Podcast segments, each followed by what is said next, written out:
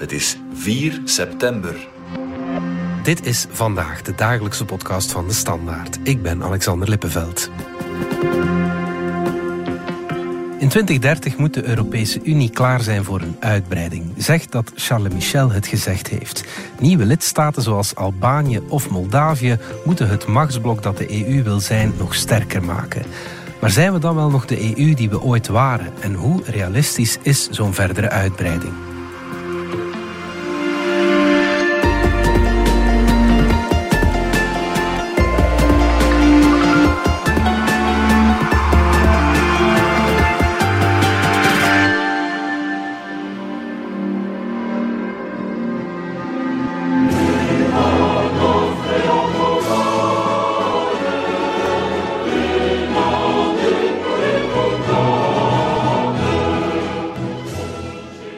Bijland van onze buitenlandredactie. Jij volgt de Europese Unie al jaren voor eh, de krant. Je hebt deze muziek dus wel herkend, denk ik. Hè? Ik ben een liefhebber en kenner ook van volksliederen. Uh, ik denk dat dit Moldavië was. Ja, dat is helemaal juist. Uh, en ik heb nog eentje.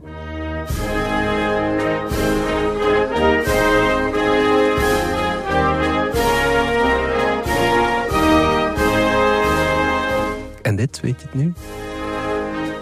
Is moeilijk. Het is uh, iets Slavischer precies. Uh, Montenegro of Albanië? Het is, het is Albanië, ja. ja Oké, okay, was er. Zeker, ja. Goed. Het zijn de volksliederen van onze toekomstige uh, EU-partners, Albanië en Moldavië dus. Of ga ik nu iets te snel? Iets te snel, hè. Het kan wel op termijn, maar niet onmiddellijk. Charles Michel heeft natuurlijk de steen in de kikkerpoel gegooid begin vorige week. In een toespraak in Slovenië heeft hij gezegd... With real political will we can make both the EU and the future member states ready. Wij moeten klaar zijn als Europese Unie om vanaf 2030 nieuwe lidstaten te ontvangen. Thank you. Heb het eens uh, opgezocht, Bart. Het is best een tijdje geleden, al tien jaar, dat de EU nog eens uitbreidde. Uh, Kroatië in 2013. Ja, dat is al een tijdje geleden. Hè? Ja, inderdaad. Dus de grote golf was 2004. Tsjechië, Polen, Slowakije, Bulgarije, de Balten, Hongarije. I invite the presidents of the national parliaments of our new states to join us for the first time. Welcome to Strasbourg. Welcome home. Dan onder Franse druk uh, in 2007 Roemenië en Bulgarije. Maar dat heeft eigenlijk wel geleid tot een soort vermoeidheid. Hè?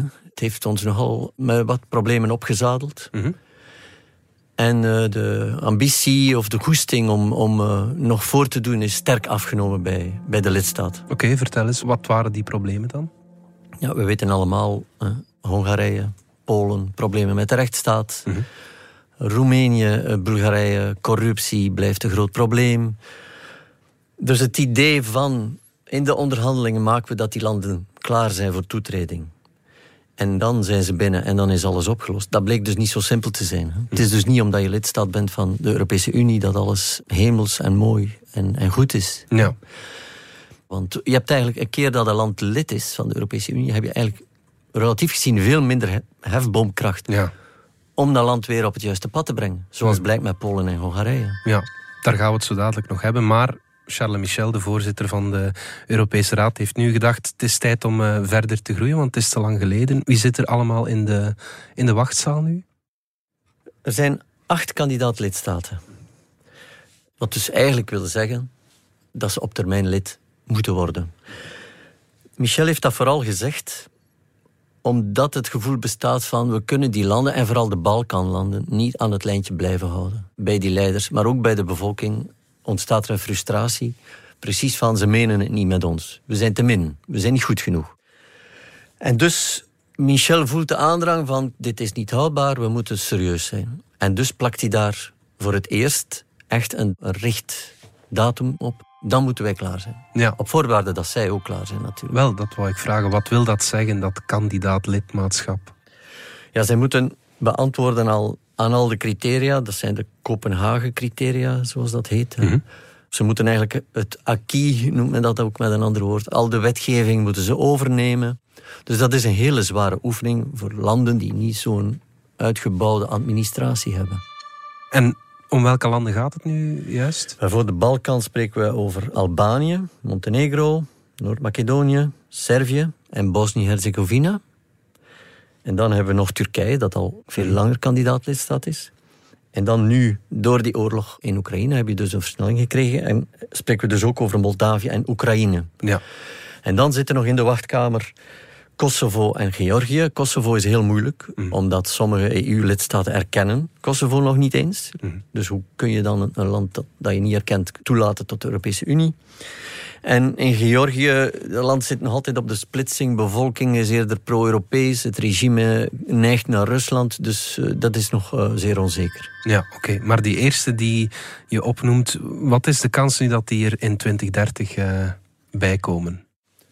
Zeker is al vast dat ze er niet allemaal in groep gaan bijkomen. Dus niet elk land staat even ver. Maar bijvoorbeeld Albanië, Moldavië doet enorme inspanningen. Montenegro, idem dito. Eh, maar ook Oekraïne. Want dat valt dus op. Hè.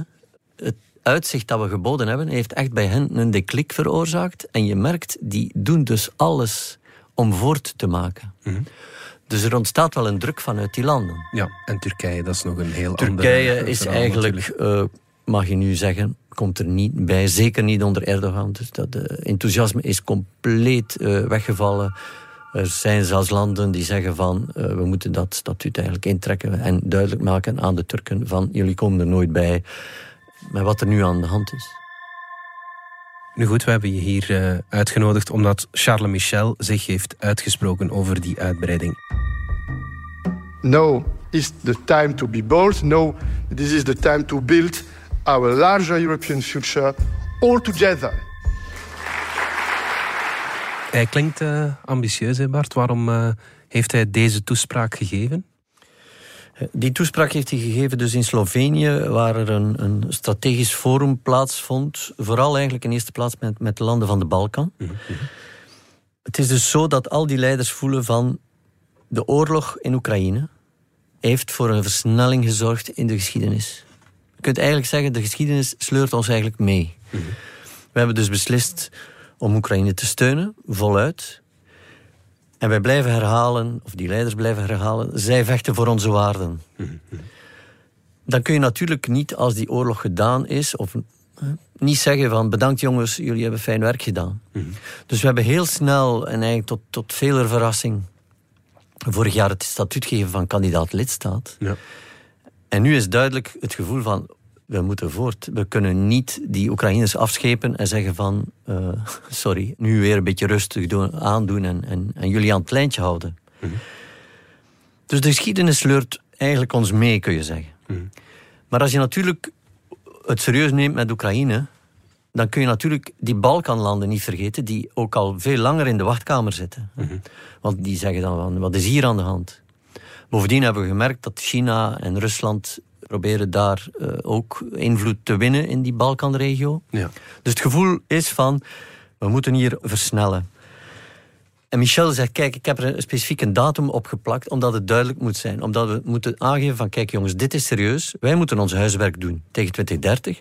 En zij moeten ook hun huiswerk doen tegen 2030. En dan gaan we wel zien hoe snel het gaat. Wie laten we toe in eerste instantie, tweede instantie en derde instantie. ja. En 2030, is dat, is dat snel? Want ja, Dat is wel heel snel, zeven ja. jaar. Ja, dat is wel heel snel. Zeven jaar is natuurlijk, dat, dat, dat lijkt veel, maar zoals gezegd, het is een heel zware opdracht voor die landen.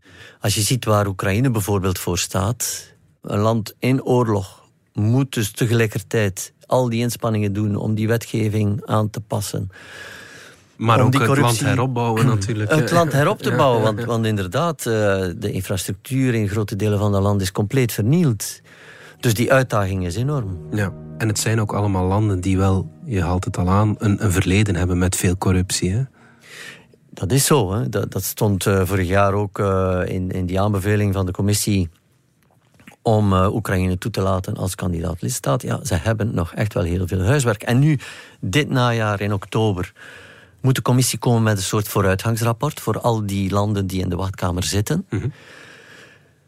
En de druk is ook hier zeer groot om de Oekraïners iets te geven. Zelensky heeft dat ook al gezegd. Jullie moeten ons blijven uitzicht bieden op lidmaatschap, want dit motiveert ook onze bevolking, dit motiveert ons leger. Mhm. En de kans is groot dat de commissie zal voorstellen in oktober van oké, we beginnen met de onderhandeling. Dus we zijn kandidaat lidstaat, maar wij bevelen aan om ook al te beginnen onderhandelen. Ja.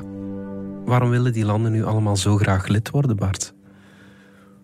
Sommige leiders aarzelen wel, maar, vanuit die bevolking is er wel natuurlijk de hoop dat de economische toestand zal verbeteren. Mhm.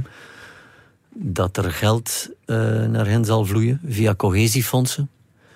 Voor andere landen, bijvoorbeeld Moldavië en Oekraïne, speelt ook enorm mee. Die willen verankerd worden in Europa, omdat dat ook een zekere veiligheidsgarantie biedt. Mhm. De kans lijkt me heel klein dat Poetin beslist om een EU-land binnen te vallen. Bovendien is er mhm. ook in het Europees verdrag ook een, een veiligheidsgarantie ingebouwd. Namelijk, als een land aangevallen wordt, moeten in principe de, ook de andere landen naar best vermogen dat land te hulp schieten. Ja. Het is iets voorwaardelijker dan bij de NAVO. Het is iets voorwaardelijker, en, en, maar, maar het staat er wel in. Hmm. Dus voor die landen is dat heel belangrijk. Dus je hebt een economische component, hmm. een hoop op een betere toekomst, economisch.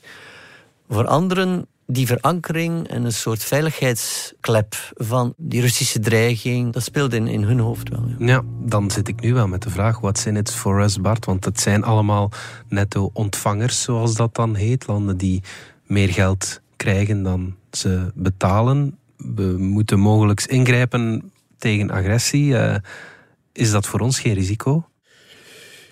Als je niks doet, is het ook een risico. Mm Dat is dus het dilemma waar die leiders voor staan. Hè. Die landen liggen waar ze liggen.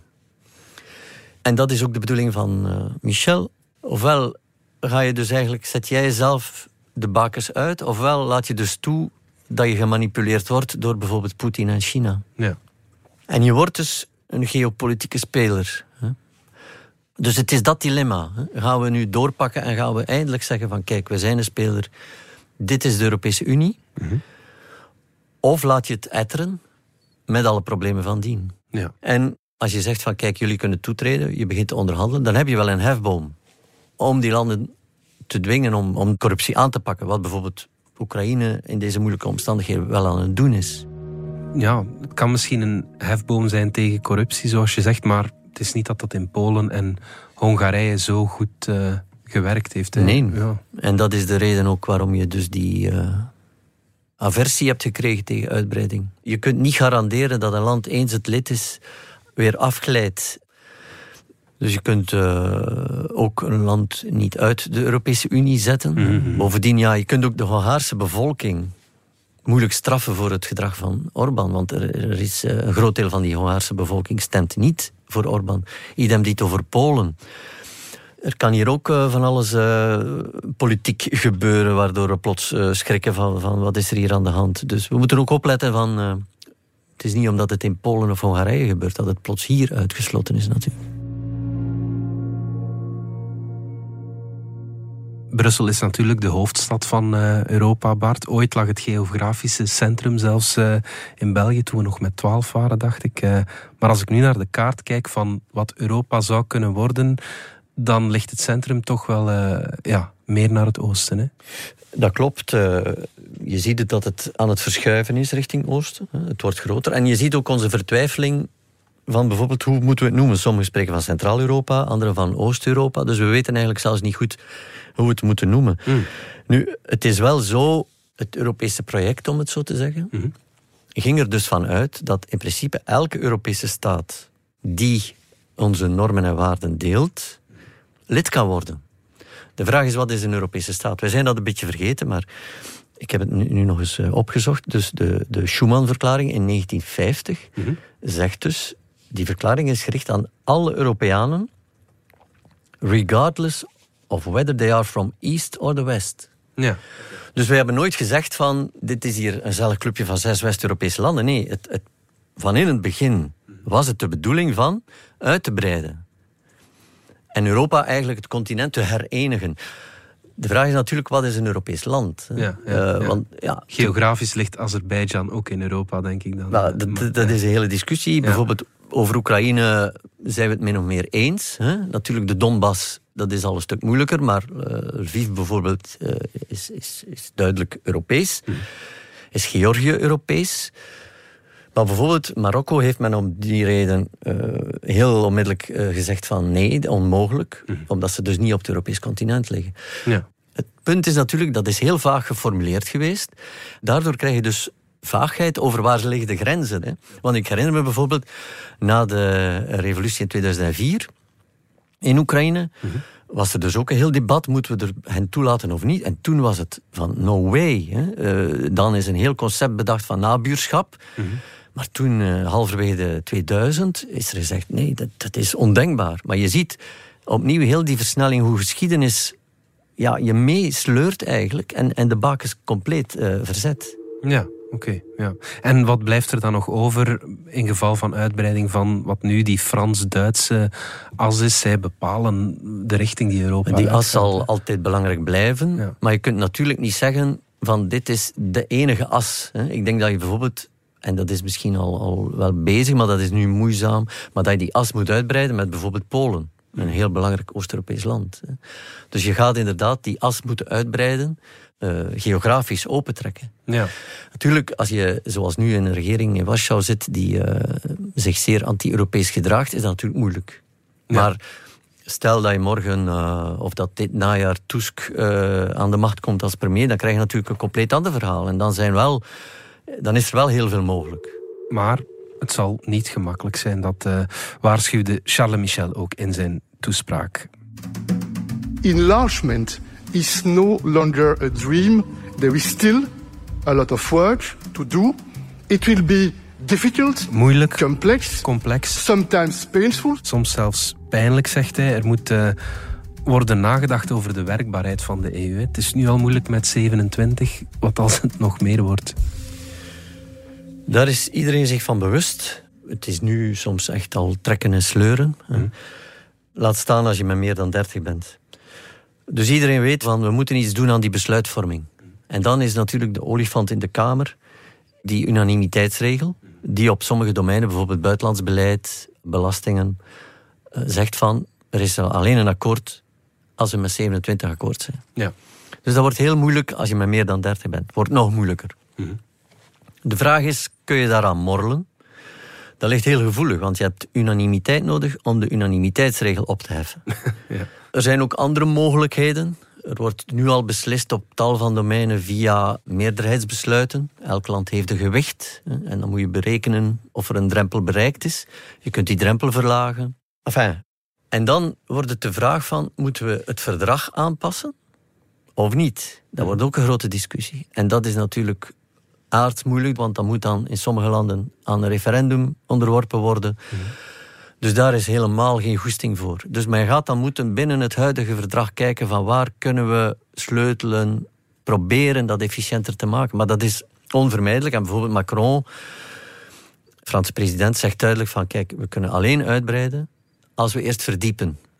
Eh, we hebben die fout eigenlijk al gemaakt in 2004 bijna. We hebben niet genoeg verdiept. En wat, wat bedoelt hij dan met die verdieping? Wel, bijvoorbeeld die unanimiteitsregel Ja. schrappen of op sommige domeinen laten vallen of afspraken maken van hoe gaan we die toepassen en, en die meer. Hè. Ja. Dus je moet die, die regels aanpassen, want anders wordt het onwerkbaar. En kun je eigenlijk niet meer beslissen. Dan zijn er stemmen die zeggen we moeten naar een Europa op meerdere snelheden of op twee dat snelheden. is allemaal, maar dat zijn concepten die al heel lang Ja. eh, de ronde doen. De vraag is, maar hoe werkt dat precies? Hè? En, eh, Dan wordt het misschien iets te veel cherrypicking. eh, Ja, dat is dan het risico. Dat is een van de bekommernissen van Michel ook. Die zegt van ja, die unanimiteitsregel maakt wel, zorgt wel dat iedereen op een bepaald moment erachter staat. Mhm. Maar verschillende snelheden, ja, je kunt zeggen in zaken Oekraïne zijn er ook verschillende snelheden. Bijvoorbeeld Hongarije en Oostenrijk weigeren wapens te leveren. Dus dat zijn concepten die eigenlijk in de praktijk, vind ik, bestaan. Maar je, je voelt, zijn zo, dat zijn theorieën om een uitweg te zoeken. En financieel, wat betekent het? eh, Ja, dat is zo mogelijk nog moeilijker dan de, de besluitvorming. Want je krijgt dus allemaal landen erbij die, die dus geld zullen moeten ontvangen. Eh,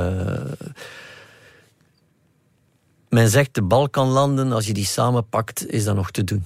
Hm? Maar Oekraïne is een compleet ander verhaal. Het is een zeer arm land. Dus je gaat enorm veel cohesiefondsen, dat zijn dus het geld dat nu gebruikt wordt om de armoedekloof, om de, de verschillen, de economische verschillen weg te werken geleidelijk. Dat zal waanzinnig veel geld kosten. Hetzelfde geldt voor het landbouwbeleid, hè, subsidies.